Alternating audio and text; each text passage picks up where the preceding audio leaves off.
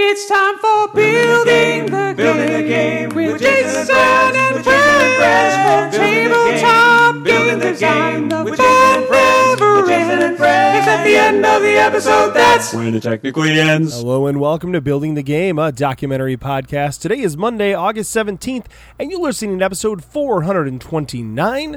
As always, I'm your host, Jason, joined once again by one of my three favorite co-hosts in the whole world, Julio. Hey pal, how you doing? Hey Jason, I'm I'm doing I'm doing pretty well. How about you? Doing pretty well too. Um, I had something cool happen today.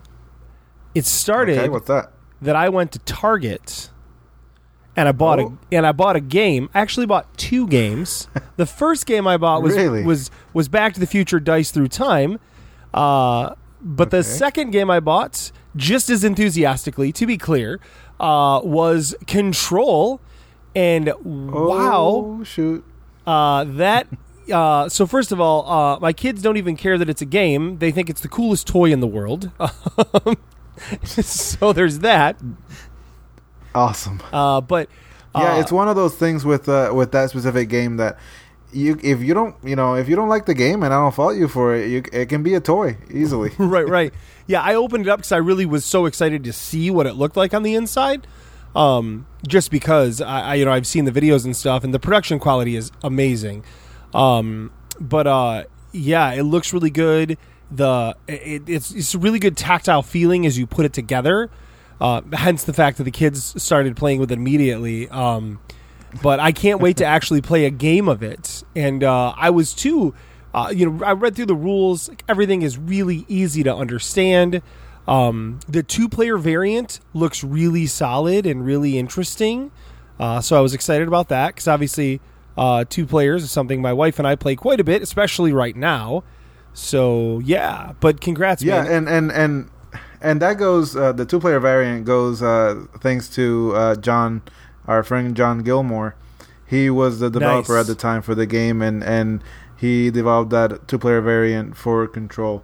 Yeah, originally it was just you get each like, like normal two, three, or four played with one set of cubes, but I really liked it as well how it played with two players. You know, trying to figure out which color Yeah. the other player's trying to score. It's a pretty pretty cool way of doing it. Yep, it was. And those cards there. so there's four cards for anybody who hasn't seen the game, one with each color cube on it.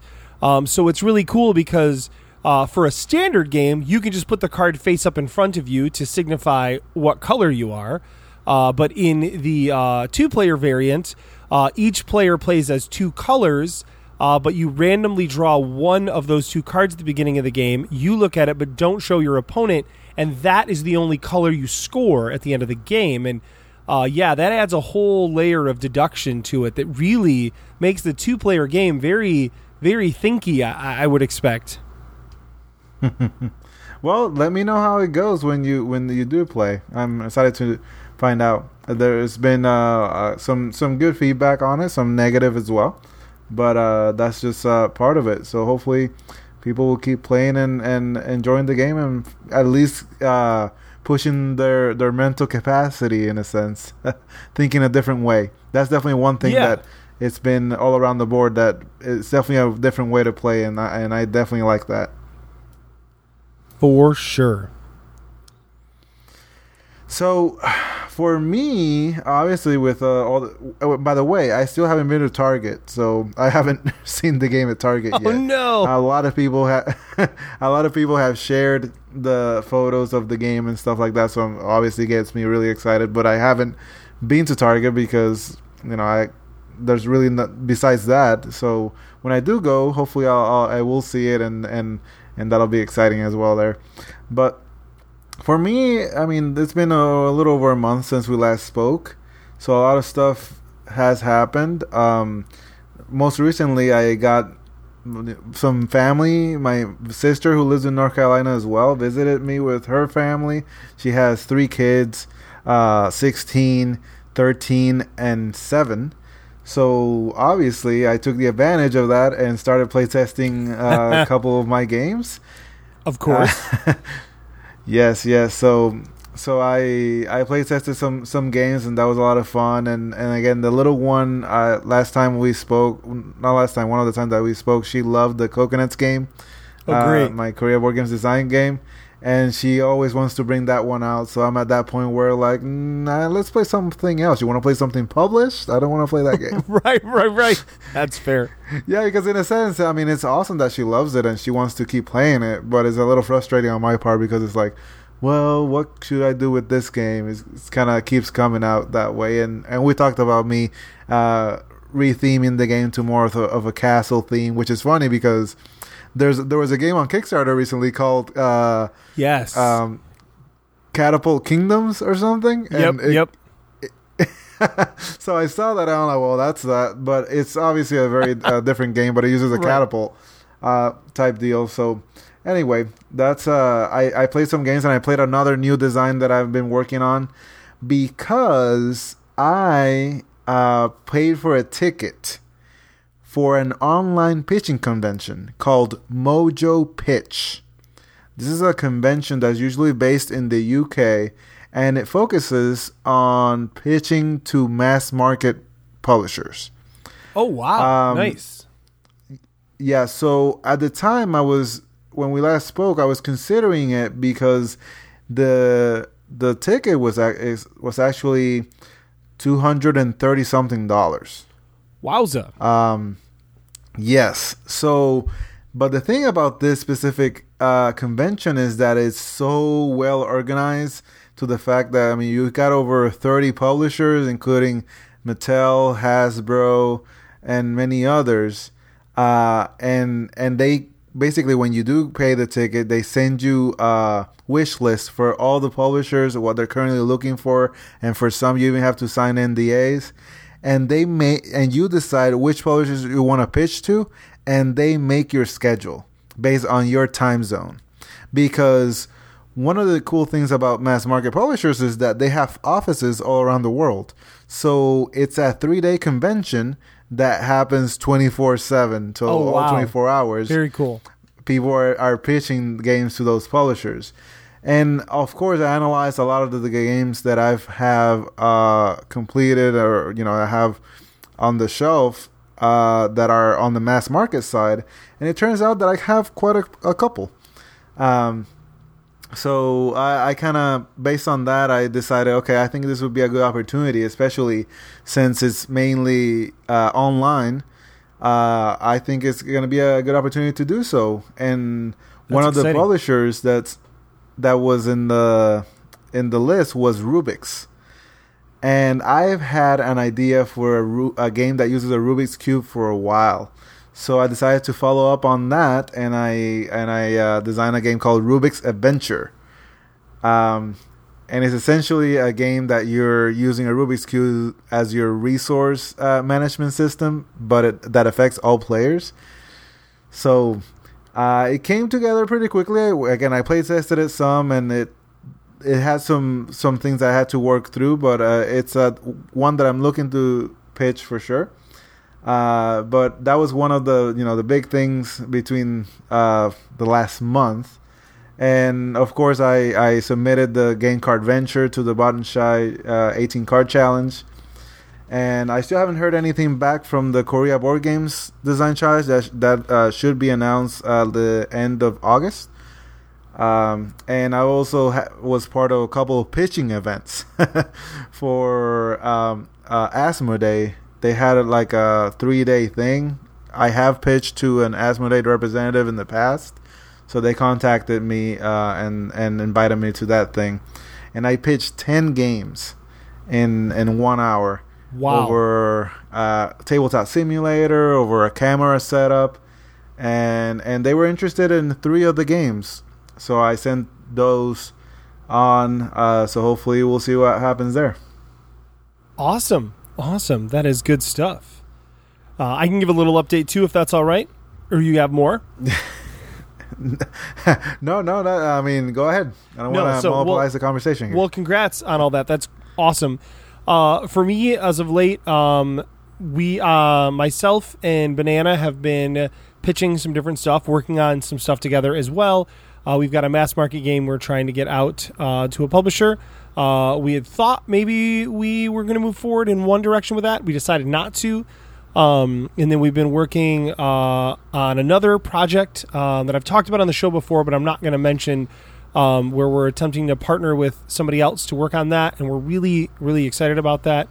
Um, I've got uh, a larger publisher who is interested in uh, a game that I designed, um, a kids game that I designed, and then a kids game uh, that I'm co-designing uh, with Jason Kotarski. Uh, started out as a game he had, and now we're tweaking it. Um, so I'm super stoked about that. That won't be one that I'll really know what's going to happen and if it's going to happen for quite a while. But if it does, that'd be real exciting. So I'm fingers crossed on that. Of course. Um, and then Awesome. I finally was able to get a good playtest in of my game. Opposite is opposite. Um, Oh, look and, at how did uh, that go? Yeah, and I just did that yesterday, actually, and uh, it was a hit. Uh, everybody really liked it. Uh, it was really exciting. Um, the uh, I've been so I've been play testing that as in I've been uh, I put out a list of words and then I've been having people write the op- a word that they think is the opposite word to that word. Um, and of course, all of the words do not have obvious opposites to them, which is the idea. Um, and Yeah. so, uh, and that, yeah, so we got to do the playtest. It went really well. Uh, I'm playtesting it with another team, uh, with actual a team, uh, like a work team of people uh, from a company on Friday morning. Or so I would have just play tested it. Um, when you hear this episode, I'll already have done that. Uh, but I'm really excited with them because we're doing it all over Zoom, obviously for now. Uh, but it's uh, it's exciting because um, people are really digging it, and uh, yeah, yeah. So I'm just trying to uh, plug away at some stuff here. I'm looking forward to when school starts uh, because at that point, I mentioned in the show we're building an office in the house for me uh, and for all my Yeah. work that I do uh, between the coaching and the game design stuff.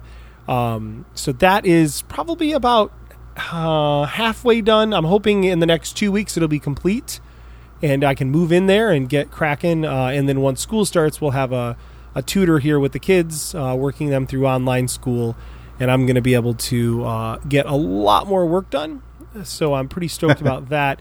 Oh, and then then uh, the other big thing, and uh, Julio, I'll have to sorry builders, but Julio, I'll have to send you the artwork. Um, uh, so I am working on a game uh, with uh, an artist, and uh, Yeah. I'm really stoked about it. And we are going to publish it.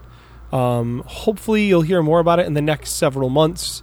Uh, I wouldn't expect. Who's we? The uh, designer? Who's I'm we? no, I'm the designer, um, and then uh, Okay. the artist is Corinne Roberts, um, who is my Oh. favorite artist, who I've used for stuff, and we're we're partnering on a project. Um, but I'm not going to say anything else about it because we agreed not to. but uh, but I've seen quite a bit of the artwork uh, so far, uh, and it's been amazing. So Julio, I'll I'll I'll, I'll give you a sneak peek.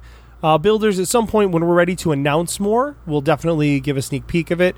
Um, but I wouldn't expect that to hit any form of Kickstarter or anything for several, several months, just because uh, it's not the type of game that I would want to try and kickstart right now.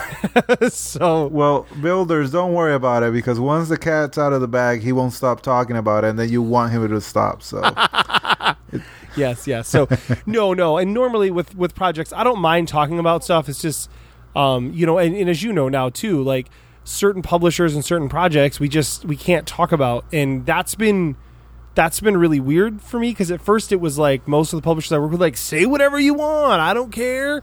Um, you know, people like Kotarski and Mark and things like that, they were fine with that, and um, yeah, and I got to do a bunch of development with Elf Creek of late on uh, my game that they're working on, and I'm really excited with the work they're doing development wise with it, and we've made some really good progress uh, to make this uh, super fun. And uh, that one is up to them as to when we announce it.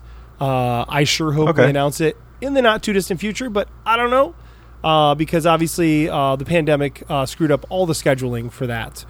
Um, but that's okay. well, it's good that you mentioned that because, uh, as builders probably know, or they may not know, Gen Con Online uh, happened uh, a couple weeks ago. From uh, at this point, I guess it was two weeks ago, and and I actually was on the BGG live stream showing off Control, where I actually played it with uh, with uh, uh, Eric Martin uh, from Board Game Geek, and we Cool. we actually so he had his own cube and I had my own, and we replayed each other's uh, turns to make it work, and it actually worked fairly well. So so we did that, Great. and and I and we and I also uh, was part of the demo team, de- demoing uh, Holi Festival of Colors from Floodgate. Um, and that one, man, I'm I'm very excited about that game. It's it's at a it's probably the best game it's ever been. Uh, uh, Published development ever. on it has been. well, you know, at, at, the, I mean, at the version maybe, of right? the development of the game, yeah, I know, I know. Uh, the game is is awesome. I mean, I'm I'm very happy with it. Ben Harkins from Floodgate has done a fantastic job on it, and that game is slated for uh, November of 2020. So we'll see how how that goes. So I'm I'm definitely excited about that one too. Awesome. Awesome. Awesome. So you're ready to talk about a topic? Let's talk about a topic. You've got a good topic here that correlates with one of the topics we talked about recently with you and I. So this is like part Yes, two of the yes. discussion.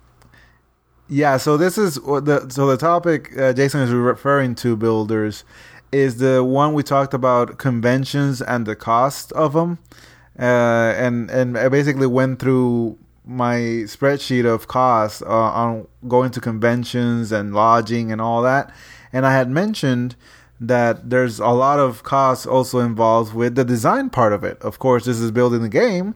So designing games is what we do and what is the cost associated with that. Um, and the reason why I'm, I'm going with this because I just celebrated my my third year of being a, a, a designer, and so I have three years worth of data from where I when I started until now. Um, so I started in July of 2017, and and I've just I, I just said, well, Jason, I think uh, talking about the design costs and going with numbers, uh, I think it would be a good reference for new designers and designers have been that have been doing it for a while as well, just for comparison's sake. Um, Right. w- what are your thoughts on this? Yeah, so obviously, just to just to kind of explain the idea here, it's you know there are a lot of design costs related to conventions, but what you're referring to specifically is the cost of what it takes us to make prototypes, to have the tools we need to design games, um, that sort of thing. Correct? Yeah, yeah, design, pitch, or just work on designs or build designs, anything related to to your prototypes or multiple designs or pitching or or even sometimes working on polishing, even though I Yep. haven't, but I know you have, so you can probably help on that front. Absolutely. So for the let me start off with startup costs. Uh, and and I had uh, on my 20, 2017, I just used startup costs as that those first six months of designing, and as a as a reference, startup costs for me were and I'm for for conversation's sake, I'm just gonna round up uh, all all numbers to the nearest dollar, so I don't have to say cents or anything. I want but the change, man. I, I, track- I got to know those cents. no, no, it's it's too much words, too much agreed. words. Agreed. Uh, so so for me on startup costs for that first six months, I spent a thousand and fifty eight dollars. And what did that entail? So the first item that I have, and this is probably one that many builders or de- and designers have had as well, is the thousand cube uh, tub, the one that has a hundred cubes of ten different colors. And and that was about twenty five dollars that I spent uh, on that, and that was kind of the first one that involved any any type of uh, component for for games, and then. I, I, I spent six dollars in in card sleeves. So sleeves is something that is obviously very useful for for any cards that you prototype. If you go with cardstock, you can just put it on sleeves and it's easier to shuffle and stuff like that. I usually go with transparent penny sleeves because I like to to mess around with the back of cards and use them in multiple ways as well.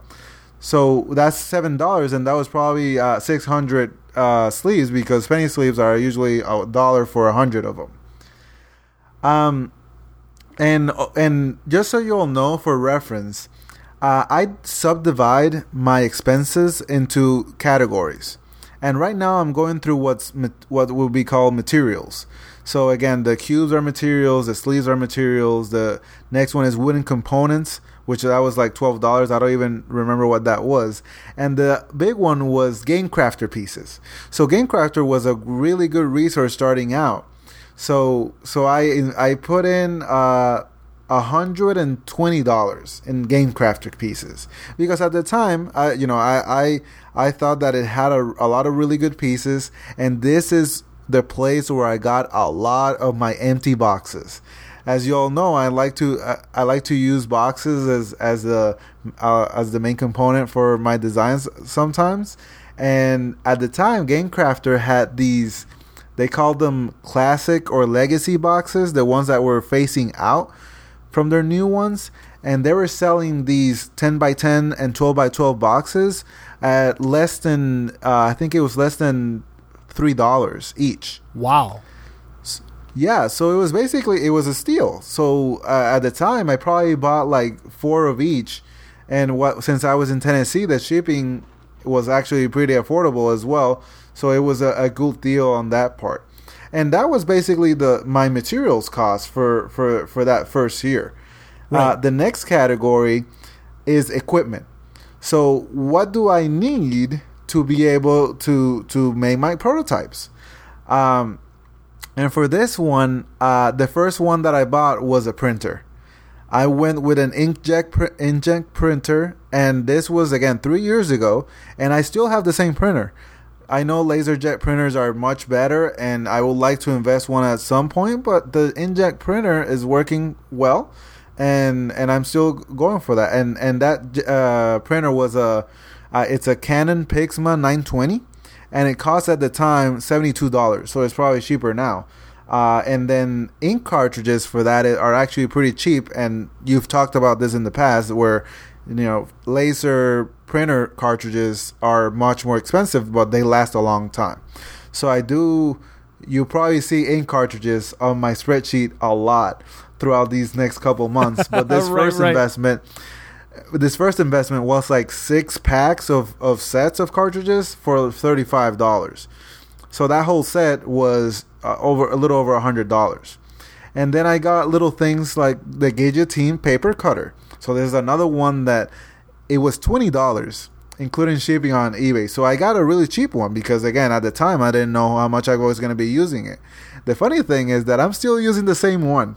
It is definitely not the best, but it uh, it, it still works and i'm the kind of guy that hey if something still works i'm not gonna buy a new one just because.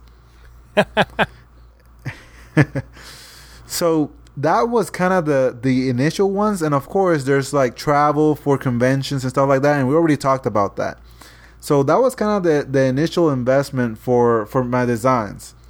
W- what are your thoughts on this? How how did you because for you of course how long have you been designing jason Yeah, so I've been designing for uh, eight years now, or almost uh, n- almost nine years. Um, so you know, for me, it was it was this. I mean, like you're checking a lot of boxes I had right now. I mean, I've gone now through three of those tubs of cubes, those thousand cubes, um, since I started designing.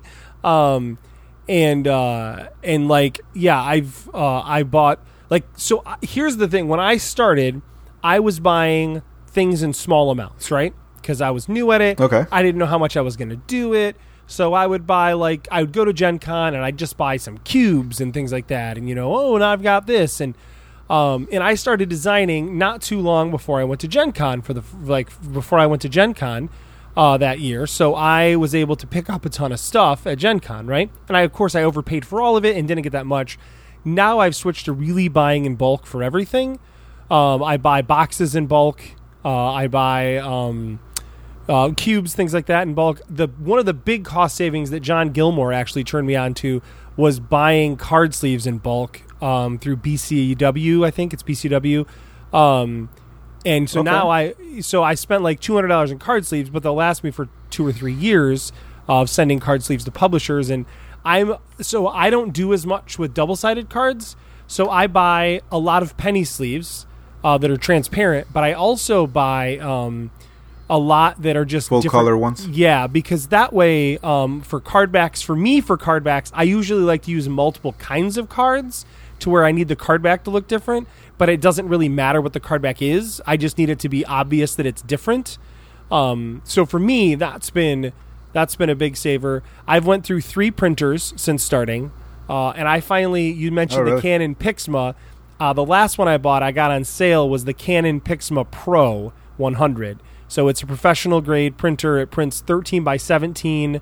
Um, it's been great. Uh, actually, Nicole and Nice. Anthony turned me on to that one, um, and they actually there was a deal where I got 150 bucks back uh, for for buying it. So it ended up being a 350 dollar printer for 200 bucks. Um, and that was and, that and was I think you deal. do you mean 11 by 17 on paper? No, I mean 13 by 17. Really? I Yeah, didn't know there yeah. were. It prints like super wide. Um, it's like the printer is printer's about two and a half, two plus feet long. It's big. Like it, it's it's Nice. it's yeah. Um, and I got it because like I can literally print a board on that, right? Um, like a full size board, which is really cool.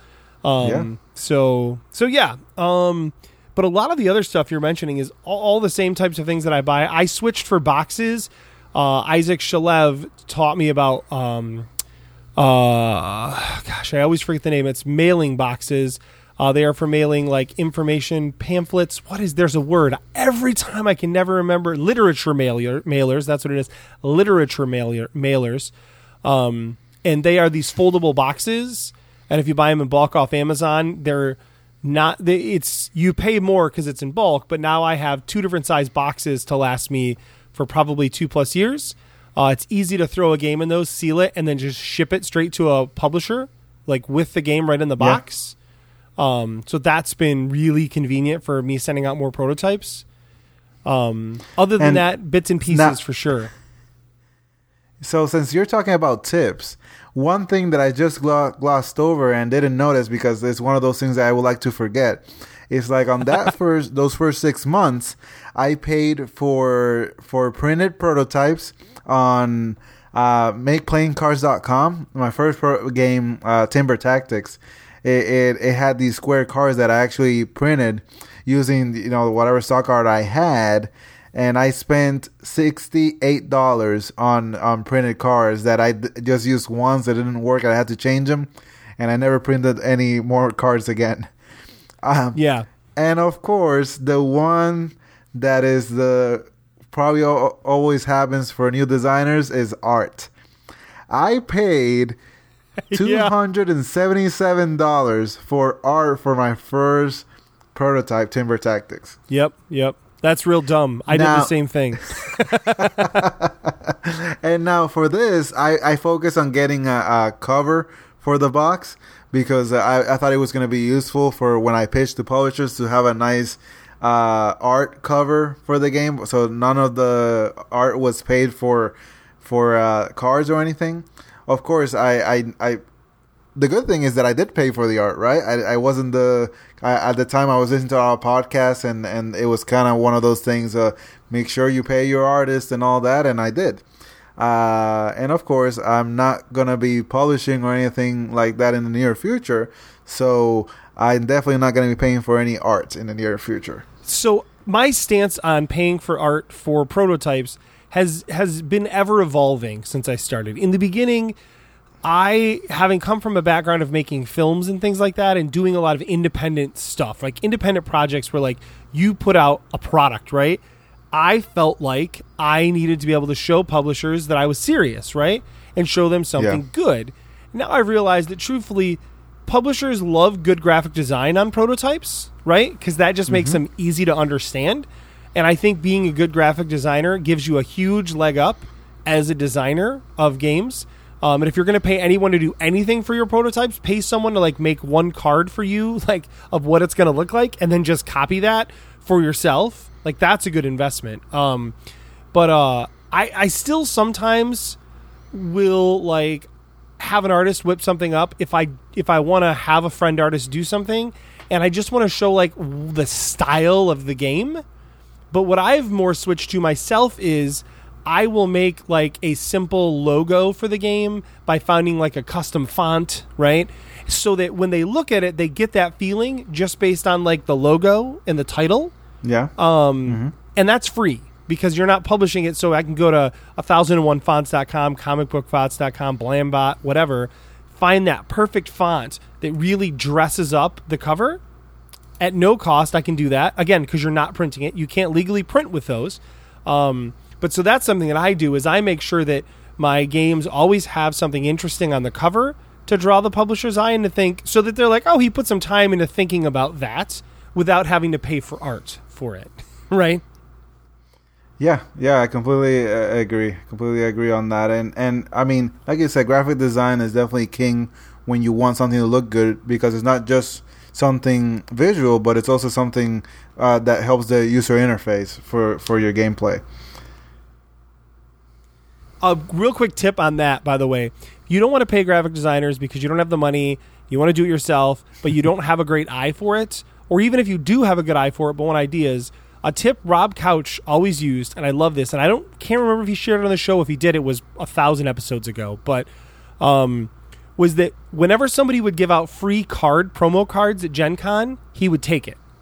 Like so, a promo card from their game or whatever, and he had this stack of probably a hundred of them, and they all had different Oh. layouts, different design. And when he was stuck making a card design, he would grab that stack and look through it and Man. find, um, you know, find, uh, yeah, find the one that, that That's- that's- like, yeah. So it's it's great idea for making prototypes. That's a really good tip. I'm glad Rob is still with us uh, spiritually and, and giving out tips when he's still not here. And he's still alive, just builders, just by the way. Yeah, Rob did not die. To be clear, Rob is fine. Just recently, I sent him a potato. It was good. It's all good. So So now, after that first six months, I, I, you know, I really got into design, and this is where things picked up. And and you know, on this next year, my my first full year, I went to one, two, three, four, five, six, seven, eight conventions regarding board games. So of course, I already talked about those expensive, so I won't be talking about those. However, design wise, um, costs design wise, and this is including uh, uh, conventions and stuff, it was fifty five hundred dollars. Okay, so I'm just looking at those numbers and I'm like, man, that's a lot of money to spend on on board game related stuff. Because again, like we talked about last time, a lot of that chunk is conventions because lodging and and convention tickets and travel and all that that takes a lot of that chunk. But also a lot of that chunk goes to design. So in materials on this is 2018, I spent five hundred and twenty two dollars on Oh, okay. materials. I misheard you. I Just thought you said you spent five thousand on materials, and I was like, "Do you realize no, what no, we get paid as game designers? Because you're gonna lose money forever."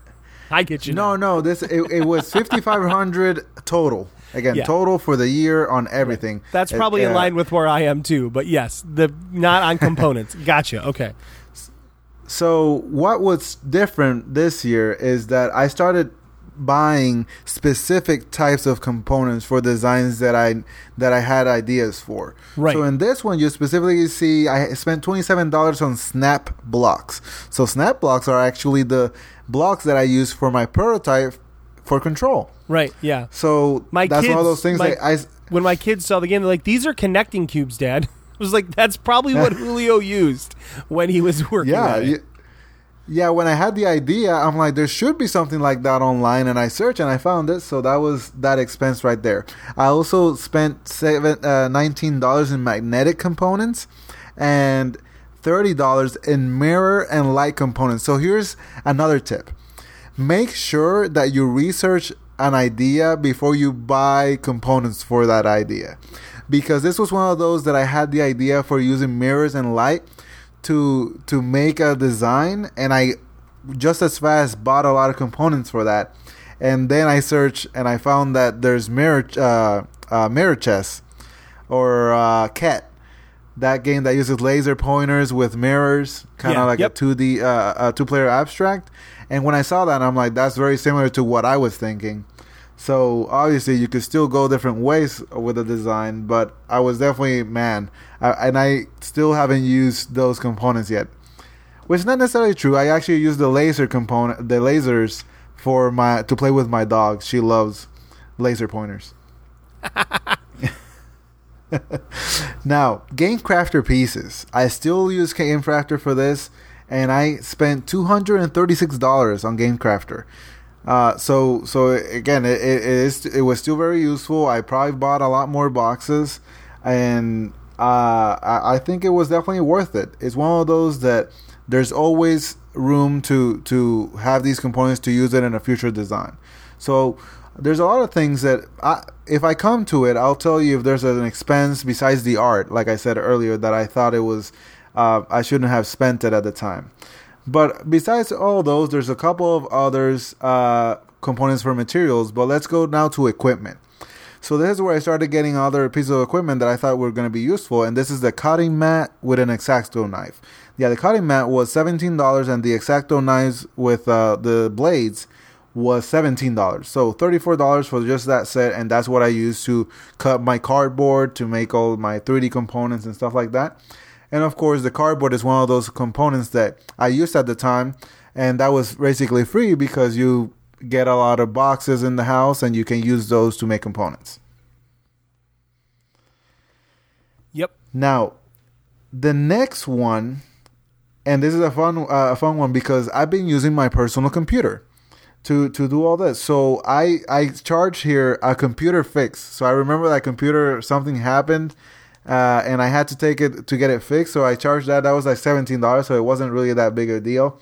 And I got like a like a new mouse as well because I was I was kind of getting at the time changing from a normal uh, mouse to a to a trackball mouse. I use a trackball mouse for work, and I bought an extra one for my design because it's just more. Uh, it's I think it's better for for your wrist and stuff like that to just use your thumb to move a mouse. And the big one that I didn't do a single expense last the for for my startup was shipping. And the reason for this is because you can start seeing that I was starting to pitch games and sending it to publishers. And shipping is going to be one of those expenses that as you start pitching more and people get interested, you're going to start spending more. And I spent on 2018 $197 in shipping for shipping prototypes. That's actually, I mean, that's not terrible, especially for how big some Again- of your games are. Well, that's the thing. Again, remember, this is the first year that I'm doing full time, or I guess full time partial game designing. So, as when I go to 2019, and I can just do, tell you right now, in 2019, I spent $270 in shipping, and in 2020, so far, we're in August, I spent $380 in shipping. Yeah. Wow. So, what are your thoughts here? Yeah, I mean, those are all the same types of things I'm spending money on, right? Uh, shipping is one that I, I haven't had to do as much. Um, a lot of my games are smaller, so a lot of times I have publishers say, "Oh, don't ship it to me. I'll just do a print and play," um, which you know is on one hand is fine uh, and very generous of them, but on the other hand, it always worries me that like, are they going to do that? And uh, you know, most of the Yeah. time they do, um, as much as I think they would play a physical prototype. Uh, but you know, I've worked with some publishers in some other countries to where they're like, "Please don't ship it to me. It's going to cost you so much money." Uh, but when I have had to ship the games, my games are usually much much smaller, and in those literature mailers that I send out, it's pretty it's pretty cheap for me to send it. They send for maybe five bucks a piece. Um, so yeah, yeah, I try to uh, I try to do that as sparingly as possible.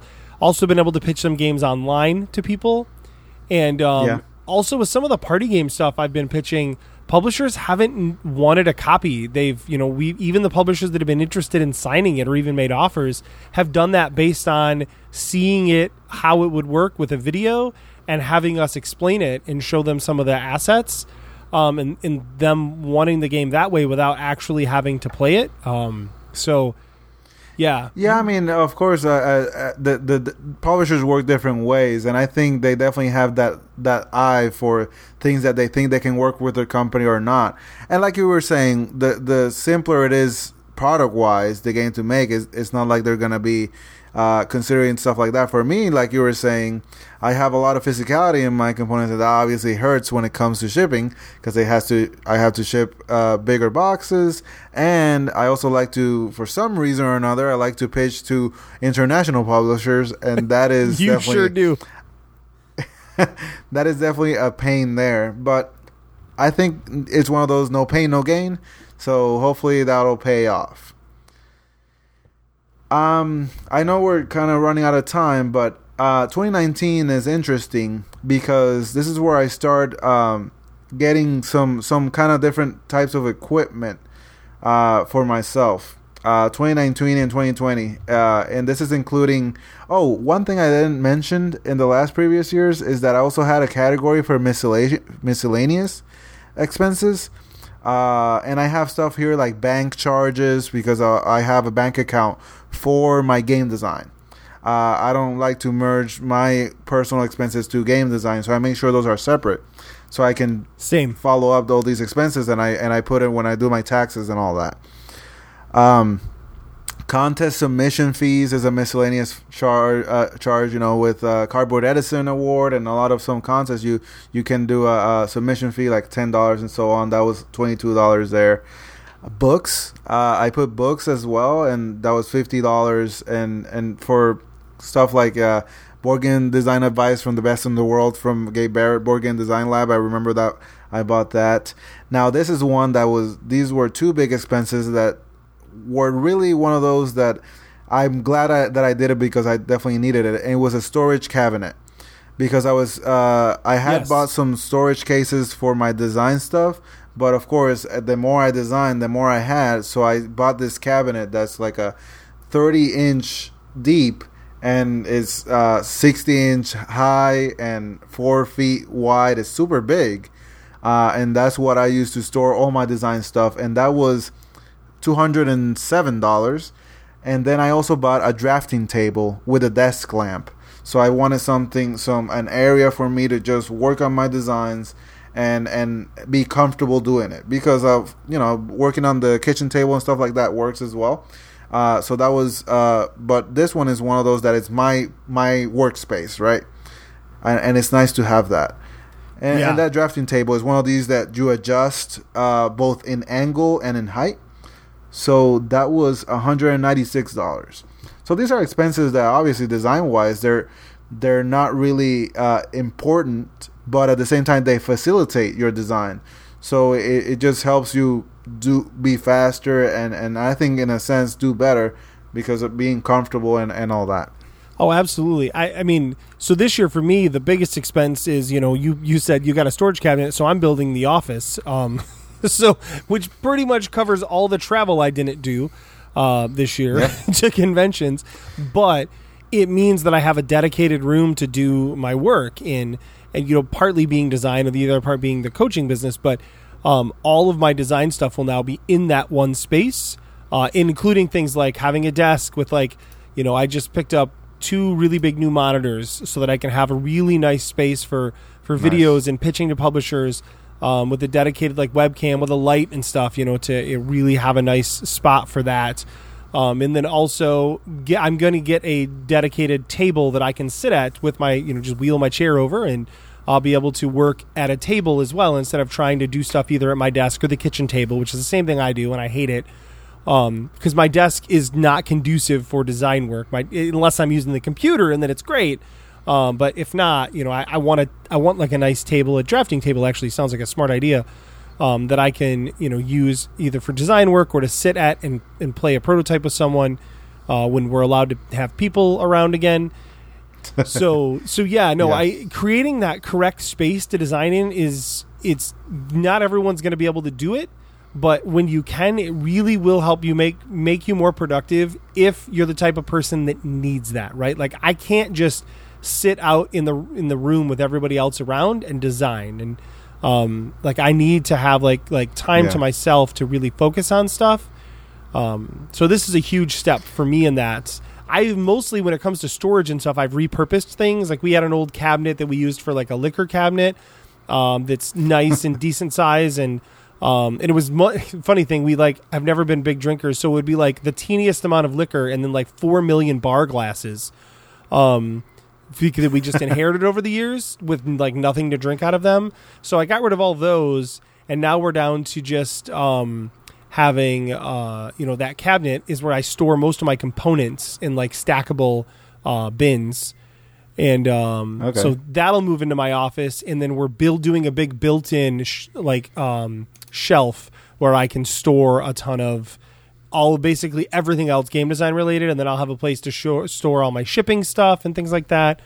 Um, so speaking of that, I'll definitely uh, I'll definitely make a video and post it to our site uh, once that office is done to kind of show our workshop. Probably we should all do that a bit. I think that'd be pretty cool. You know, at least you and I. I feel like Kotarski. Noah Kotarski has like a sweet place where he hangs out and works on stuff in his basement with lots of wrestling action figures. Um, and I don't know what Nicole's specific setup is. Uh, so that would be good. We could do that. Now- show some stuff. For me, that obviously is going to change space wise because with the bake baby coming, it's definitely things are going to be changing. Now I understand that. So hopefully, I'll still have a little corner of space where yeah, I can yeah. do my design stuff. But one important, one interesting thing here, Jason, is that 2018 and 2019 were the first two years that were full design, right? So I, I mentioned that my full uh, expenses for 2018 were 5,500, and in 2019 was actually 5,525 dollars. So Wow. I spent basically the same on both years. I just kind of shifted my funds into different things. Um, Right. and a couple of things on materials in 2019 that I kind of started. I can see my shift in how I started doing my designs. Is I spent fifty dollars in poster board. I was using a lot of cardboard, but I noticed that using poster board is easier to cut and it makes it easier for my custom components. And I also spent $195 in Etsy components. And these are components that I kind of look for specific artists that can do specific things, and I ask for custom components to be done That's cool. That's Um, cool. which is something that in a sense it hasn't paid out as much as because especially with uh, i mentioned earlier with doing art custom art for your games and stuff like that it kind of works the same way because if you if it doesn't work the first time and you have to do a, a, a another iteration you have to pay again for a new iteration of these custom components so it can get expensive real quick on that and okay, so the last one is obviously 2020, which is a very special one because things are all over the place regarding how there's not as much travel. So I can totally see how I've been shifting my expenses into something else. Uh, because as of now, it's August and I've spent uh, $2,600. So I'm basically halfway the year and I've spent, you know, half half of what I've normally spent on on my normal design years.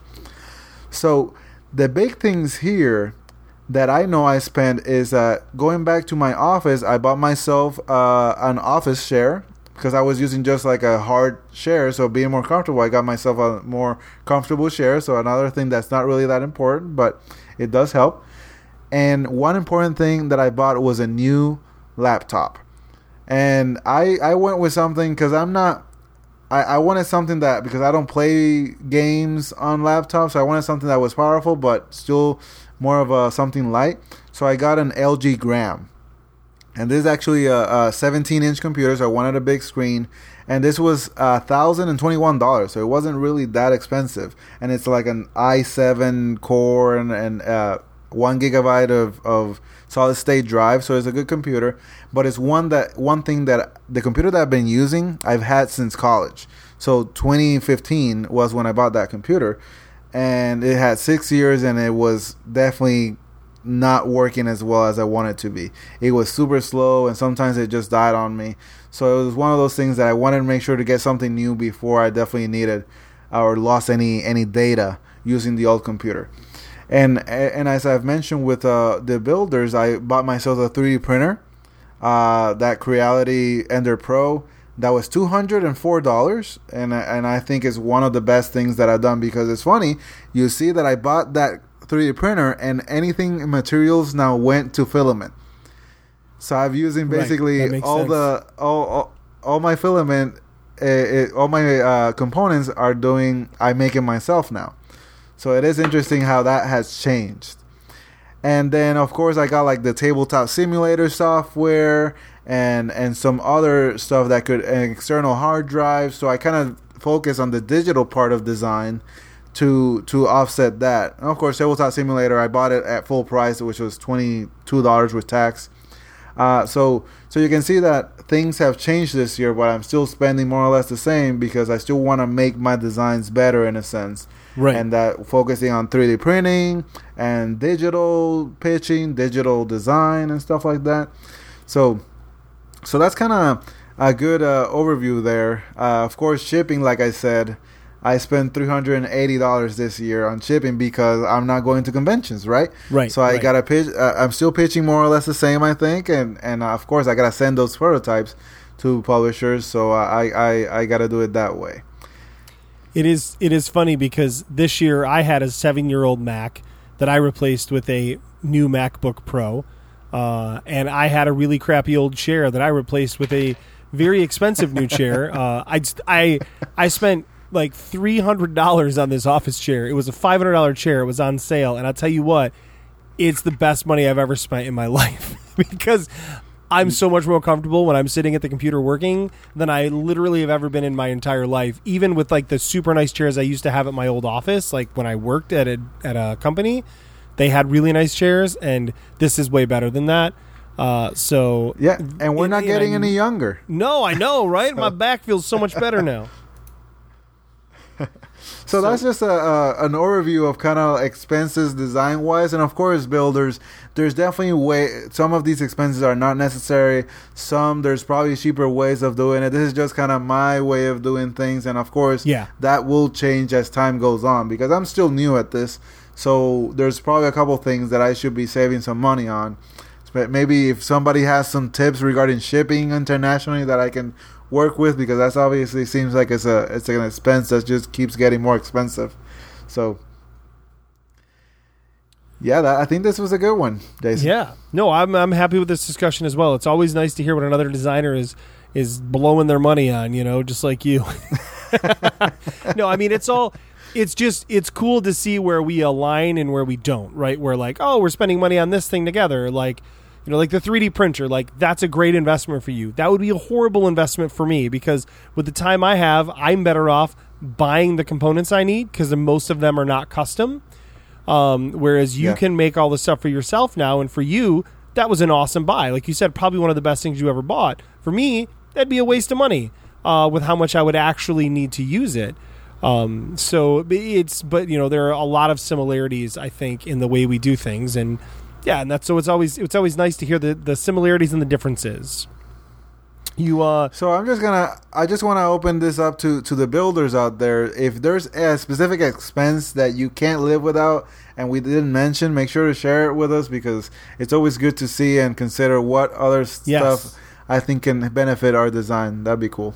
absolutely, So you think I have time to pitch a game? yeah, go for it. So last time I was in, I mentioned the game Card Venture, which was my my submission for the 18 card challenge. So I, I usually talk about all my physical designs, and of course, this is an 18 card challenge that I couldn't use any tokens, I couldn't rip cards, and this was for a worker placement challenge. So in Card Venture, players are using six workers, six cards. That each worker has a different affinity. There's six affinities: fire, water, earth, uh, air, uh, dark, and light. Now the cool thing is that I make, of course, multiple use cards, the that the workers were actually divided into four four different sides. So you had two sides on on each side of the card. The way that they worked is that they actually leveled up throughout the game. So they started at level one, and then as they defeated monsters, they would rotate to level two, flip to level three, and then rotate again to level four and you could eventually retire them to go back to level one. So it's it was kind of some uh, nice little using those workers to to and making them better throughout the game.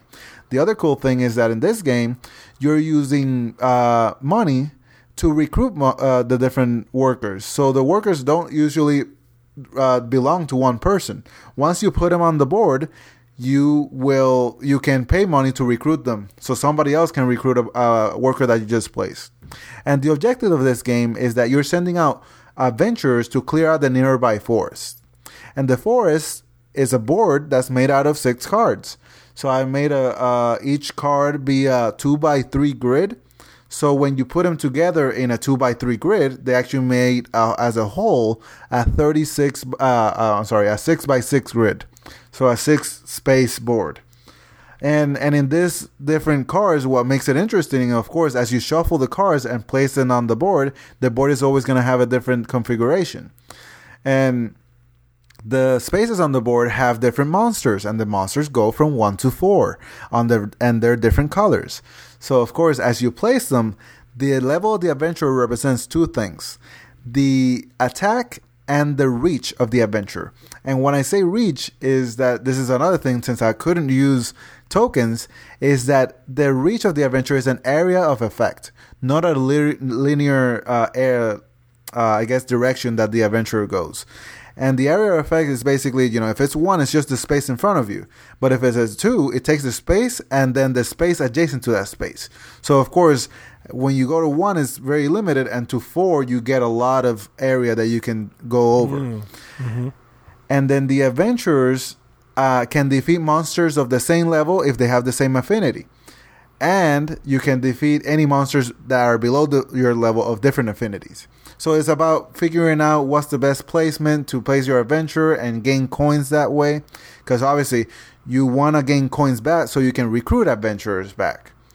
And ultimately, the basically the cards when all three monsters on a card are defeated, the cards are called forest section cards. You will flip the card, and that'll be a dark side of the forest. And those are the stronger monsters there. And once all three of those are defeated, the player that dealt the finishing blow collects the card, and that's a point. Uh, and basically, when all th- all cards are collected, which means that the forest has been cleared, the player with the most points wins. And there's three cards left because there's six for workers, six for the map, uh, three for counting your points.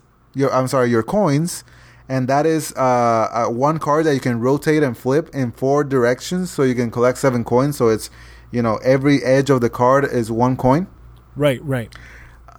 Um, and then the other three are for achievements. So there's again three cards that are double sided and on each side. So it has four achievements on each card that you will shuffle and place on the top of the of the board, and that determines the three achievements for the game. And those are points as well. So there's nine points total.